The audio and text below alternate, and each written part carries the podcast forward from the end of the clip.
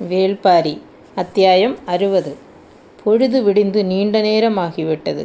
நண்பகல் கடந்த சிறிது நேரத்திலேயே ஒளி அகன்றுவிடும். எனவே வேகமாக நடக்க வேண்டும் என முடிவு செய்து குகையை விட்டு வெளியேறினர். இரவு முழுவதும் கடும் மழை பெய்ததால் சரிவில் நடந்து மேலேறுவது எளிதல்ல என்பது தெரியும். கவனமாக நடந்து செல்ல துணிந்தனர். மலையெங்குமிருந்து நீரோற்று கசிந்து கொண்டே இருந்தது நீரோடும் பாறையை அழுத்தி மிதித்தாலும் வழுக்கும் அழுத்தாமல் மிதித்தாலும் வழுக்கும். பாறையின் செதில்கள் எப்படி இருக்கின்றன என்பது பொறுத்தே காலடியை முன்னெடுத்து வைக்க வேண்டும். பாறைகளைக் கடக்கும்போது பாரி முன்னால் நடந்தான். பாறையின் தன்மை அறிந்து ஆதினிக்கு வழிகாட்டிச் சென்றான். மண்ணை மிதித்து நடக்கும்போது அதே அளவு கவனம் தேவை. பல நேரம் ஆதினியை முன்னால் நடக்க வைத்து பின்னால் வந்து கொண்டிருந்தான். இறங்கும் நீரையும் பாறையும் மண்ணையும் வேர்களையும் குனிந்து பார்த்தபடியே நீண்ட நேரம் நடந்து கொண்டிருந்தாள் ஆதினி. எங்கும் நீர் இழுத்து ஓடியபடியே இருக்க தொடர்ந்து நடப்பது மிகவும் கடினமாக இருந்தது. சற்றே ஓய்வு தேவைப்பட்டது. ஓரிடத்தில் நின்று இளைப்பாறியபடி பார்வையை எல்லாப் பக்கங்களிலும் ஓடவிட்டாள். அப்பொழுதுதான் ஆபத்தின் அளவு புரிந்தது. செங்குத்தான பெருஞ்சரிவில் அவர்கள் நின்று கொண்டிருந்தனர். ஆதினி அதிர்ச்சிக்குள்ளானாள். இந்தச் சரிவிலா இரவில் நடந்தோம்? ஆம் இந்தப் பெருஞ்சரிவில்தான் நடந்தோம். அதுவும் காதல் கொண்டே. பாரி சொல்வது தனது செயலைத்தான் என்பது புரிந்தது. ஆனாலும் எந்த மறுமொழியும் சொல்லவில்லை.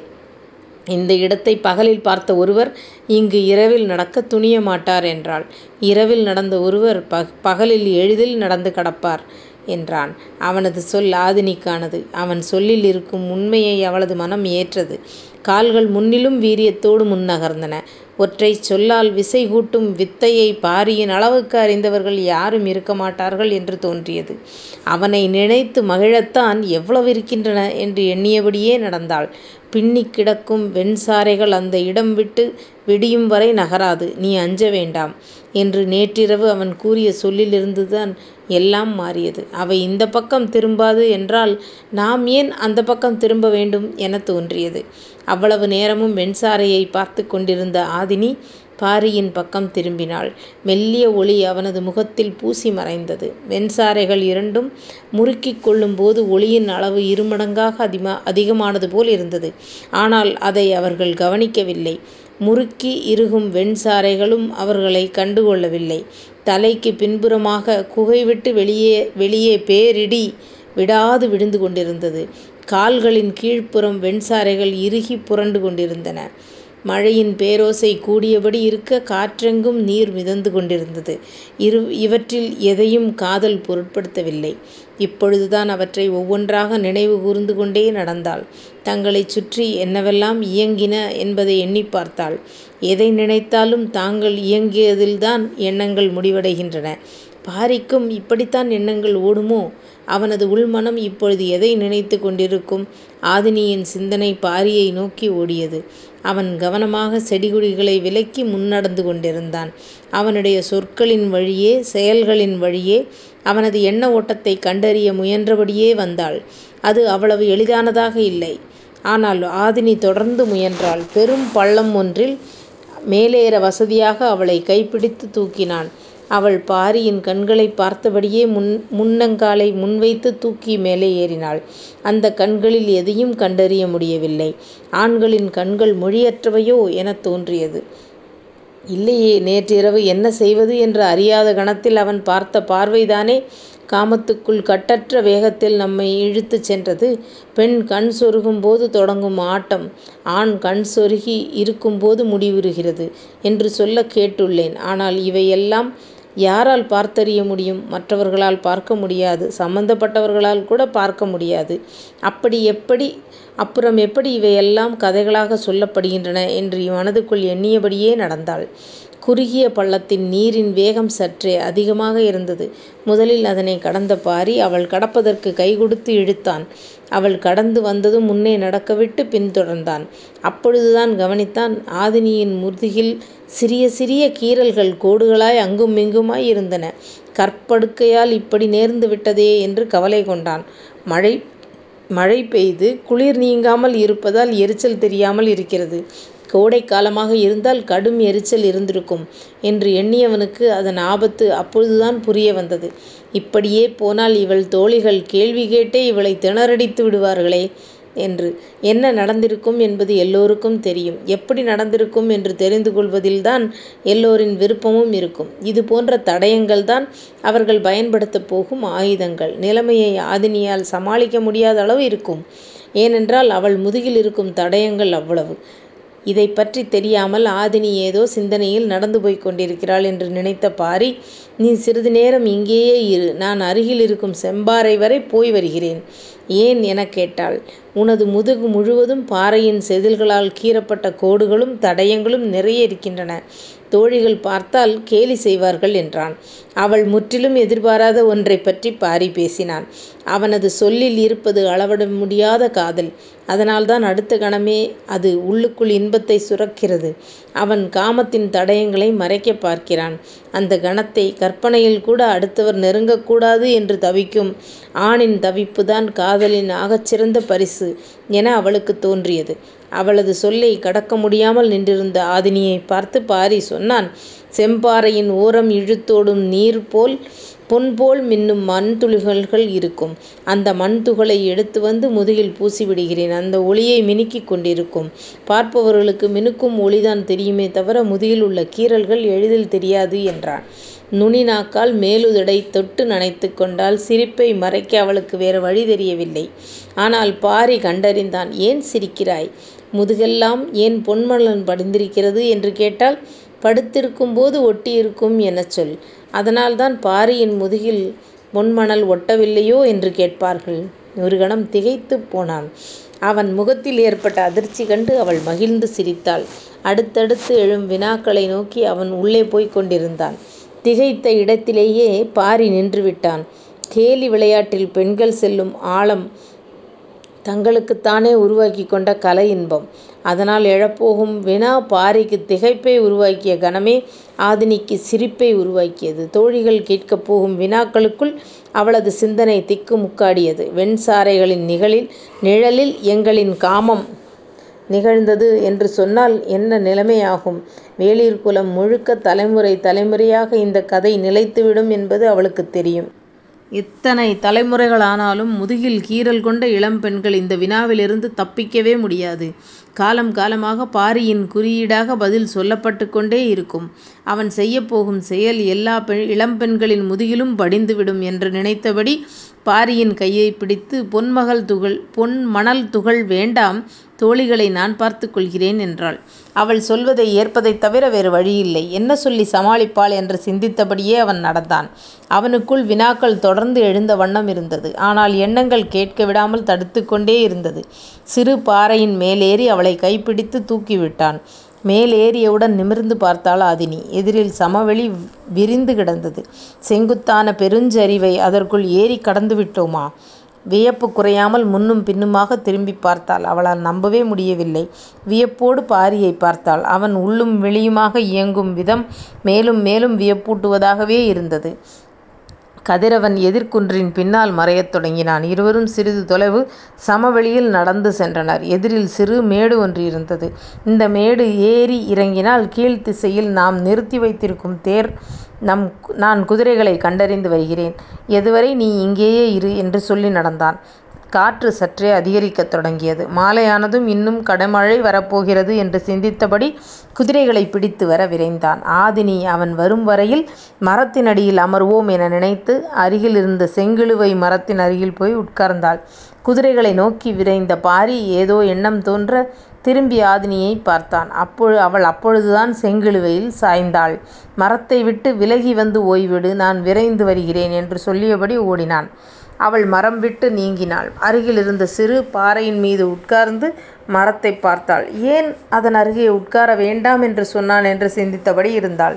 சற்று நேரம் கழித்து குதிரைகளோடு வந்தான் பாரி. இருவரும் பேசியபடி குன்றின் மேல் நடந்தனர். குதிரையைத் தொட்டு வருடும் ஆசையை அவளால் கட்டுப்படுத்த முடியவில்லை. கை கூசியபடி அதன் முதுகை வதறியபடி கேட்டாள் ஏன் மரத்தை விட்டு அகலச் சொன்னீர்கள்? காற்று பலமாக அடிக்கத் தொடங்கியது. அந்தப் மரம் பெருங்காற்றைத் தாங்காது. அதனால்தான் தள்ளி உட்காரச் சொன்னேன். பார்த்தால் வலிமையான மரம் போல் தெரிந்தது. அதனால்தான் அருகில் போனேன். மலையரசி மரங்களின் தன்மையைக் கணிப்பது சற்றே கடினம்.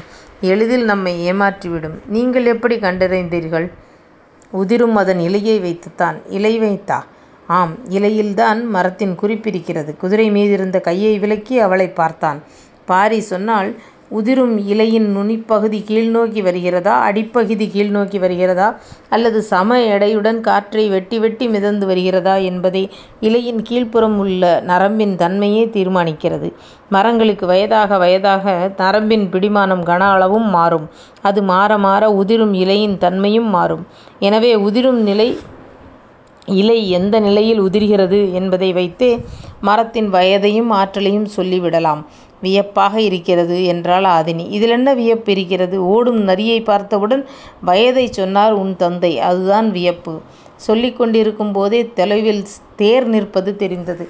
பாரி கை நீட்டி அதனைக் காண்பித்தான். பார்த்தபடியே ஆதினி கேட்டாள் தேரின் நேரெதிர் திசையில்தானே கீழிறங்கினோம். இப்பொழுது இடப்பக்கமாக ஏறி வருகிறோமே. காட்டில் எதையும் நாம் தீர்மானிக்க முடியாது. காடுதான் அதனைத் தீர்மானிக்கும். நாம் பார்க்கப் போனது ஒன்று பார்த்தது வேறொன்று. அப்படித்தான் எல்லாமுமே. பேசியபடியே தேரை நெருங்கினர். கதிரவன் மலையில் சரிபாதி மறைந்துவிட்டான். காற்றின் வேகம் கூடியபடி இருந்தது. குதிரைகளைத் தேரில் பூட்ட முன்பக்கமாகப் போனான் பாரி. ஆதினி வலப்புறமாக தேரை நோக்கி நடந்தாள். காற்று பலம் கொண்டு வீசியதில் குதிரை காது விடைத்துக் கனைத்தது. அதன் கழுத்துப் பகுதியைத் தடவிக் கொடுத்து அமைதிப்படுத்த முயன்றான். அப்போது ஆதினி அழைக்கும் குரல் கேட்டது. குதிரை மீண்டும் எதிர்காற்றில் துள்ளிக் கனைத்தது. குதிரையை அருகிலிருந்த சிறு மரத்தில் கட்டிவிட்டு ஆதினியின் அருகில் வந்தான்.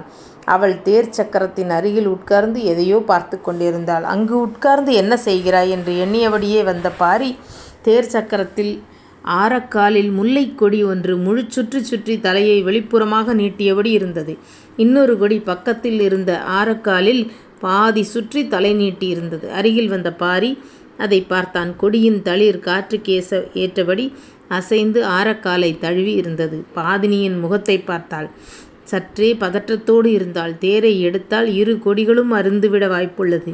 முல்லைக் கொடியைப் பக்குவமாகப் சு சுழற்றி வெளியில் எடுத்து விடலாமா? எனக் கேட்டாள். பாரி எதுவும் சொல்லாமல் முல்லைக் கொடிகளையே பார்த்துக் கொண்டிருந்தான். காற்று பெரும் வேகத்தோடு வீசியது. நின்றிருந்த தேர் சற்றே அதை அசைந்து கொடுத்தது. சட்டென சக்கரத்தை இறுகப் பிடித்து முயன்றாள் ஆதினி. ஆனால் பாரியின் கை அதனைப் பிடித்துக் கொண்டிருந்தது. இது நிகழ்ந்து கொண்டிருக்கும் பொழுது குன்றுக்குப் பின்னால் சடசடவென்று பேரோசை கேட்டது. அதிர்ந்து திரும்பினாள்.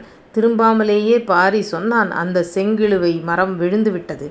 ஆதினிக்கு பதற்றம் இன்னும் அதிகமானது. விழுந்த மரத்தில் அடைந்திருந்த பறவைகள் கலைந்து வெளியெங்கும் ஓசை எழுப்பியது. அதனைக் கவனித்தபடியே ஆதினியிடம் சொன்னான் இலையின் மரத்தில் குறிப்பிருந்ததைப் போல இந்த முல்லைக் கொடிகளில் இருக்கும் குறிப்பு என்னவென்று பார்.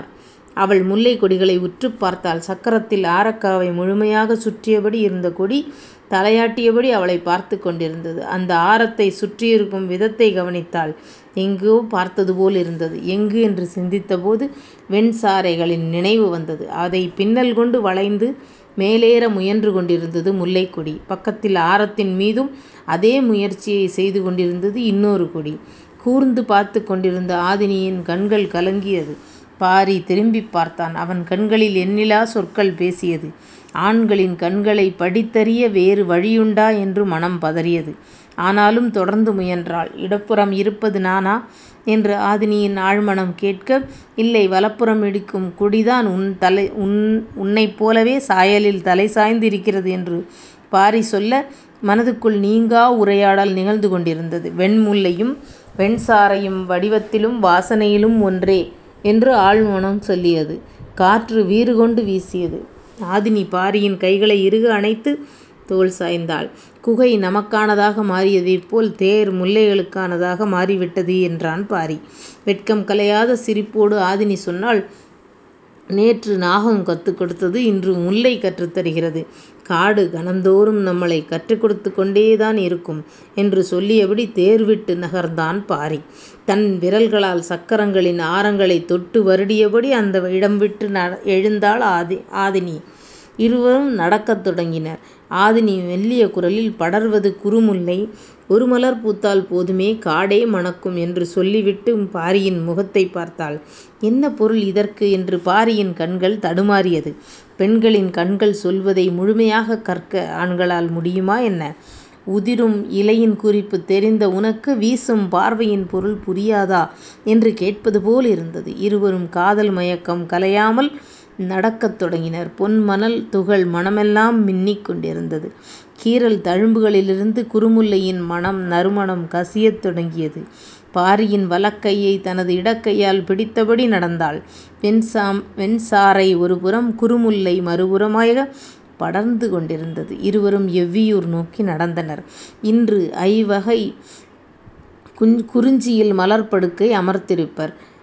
ஆனால் மலராத முல்லையின் மனமேந்தி சுடரின்றிப் பரவும் ஒளியேந்தி வந்து கொண்டிருக்கும் இந்தக் காதலர்களின் இயறவை மற்றவர்களால் எதுகொண்டு அலங்கரிக்க முடியும்?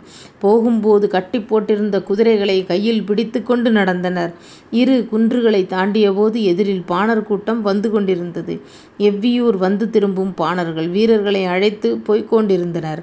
பாரி தேரில்தானே வந்ததாகச் சொன்னார்கள். இப்பொழுது குதிரைகளைக் கையில் பிடித்து நடந்து போவானேன்? என்று பாணன் கேட்க அதோ அந்தத் தேர் நிற்கிறது. அருகில் போய்ப் பார்த்தால் காரணம் தெரியப் போகிறது என்று இன்னொரு பாணன் சொன்னான்.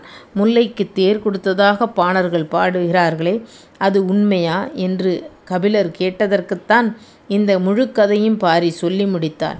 கேள்வி என்னவோ முல்லைக் கொடியைப் பற்றித்தான். ஆனால் பாரி தனது திருமண காலத்திலிருந்து நடந்ததை விளக்கியதற்குக் காரணம் காலம்பன் அனைத்தையும் அறிந்து கொள்ள வேண்டும் என்பதுதான். சோமப்பூண்டின் பானம் இருந்தும் அன்று யாரும் ஒரு குவளை கூட குடிக்கவில்லை. பாரி நடந்ததைச் சொல்லி முடிக்கும்போது அனைவரும் பெரும் வியப்பில் மூழ்கிப் போயிருந்தனர். முல்லைக்கொடி பற்றிக் கேட்ட கபிலரோ இராவேரி மரம் பற்றிக் கேள்விப்பட்டதும் அதிர்ந்து போனார். இதைத்தான் வட தேசத்து முனிகள் ஜோதி விருட்சம் என்று சொல்கிறார்களோ? என்று கேட்டார். தேக்கனின் வியப்பு வேறு விதமாக இருந்தது. நீயும் ஆதினியும் வெண்சாரையைப் பார்த்தீர்களா? இதுவரை சொல்லவே இல்லையே? என்று கேட்டார். பாரியைப் பற்றிய தேக்கனின் வியப்பு காலாகாலத்துக்கு நீங்காது என்பது அவரது பார்வையிலேயே புலப்பட்டது. காலம்பனின் வியப்பு முல்லைக் கொடியோ வெண்சாரையோ அல்ல. ஆயுதங்களைக் கூர்மையாக்கும் கல் இருக்கிறதா? பல்வேறு தாதுக்களின் ஆற்றலை மாற்றத் தெரிந்த பொதினியின் பதினெட்டு குடிகள். அவர்கள் எதையெல்லாம் செய்ய ஆற்றல் படைத்தவர்கள்? அடுக்கடுக்காய் மேலெழுந்தபடி இருந்தது காலம்பனின் வியப்பு. எல்லோரையும் வியந்ததைப் போல் பாரியின் வியப்பும் நீங்காமல் இருந்தது. இந்த நிகழ்வு எப்படி வெளியில் தெரிந்திருக்கும் என எண்ணிப் பார்த்தான்.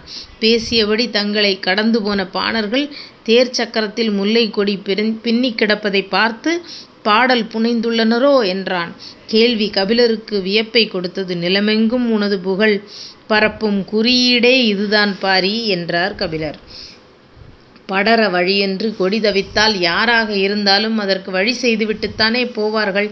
இதில் வியக்க என்ன இருக்கிறது? என்று கேட்டான் தேக்கன். மலைமக்களின் வாழ்வு சமவெளி மனிதர்கள் புரிந்து கொள்வது எப்படி எளிதில்லையோ அதே போலத்தான் சமவெளி மக்களின் எண்ண ஓட்டங்களையும் சிந்தனை நிலையையும் மலைமக்கள் புரிந்து கொள்வதும் எளிதல்ல என்றார் கபிலர். தேக்கனுக்கு அவர் சொல்வது புரியவில்லை. உங்களுக்கு இது வாழ்வின் பகுதி. எனவே நின்று பார்க்க ஒன்றுமில்லை. ஆனால் தவித்து அலையும் மக்களுக்கு இது கனவு. எனவே கடக்க வழியின்றி பாடியபடி இருக்கின்றனர். கபிலரின் சொற்கள் ஆழத்துக்குப் போயின. அதைப் பற்றிய சிந்தனையும். அவ்வாறே இரவெல்லாம் பேசினர். சோமபூண்டின் பானம் விட்டு மனமும் உடலும் வெளியேறிவிட்டது என்பதை அவர்கள் உணர்ந்தனர். குடியும் இரவும் அவர்களை விட்டு அகன்றது. அடுத்த அத்தியாயம் நாளைக்கு பார்க்கலாமா?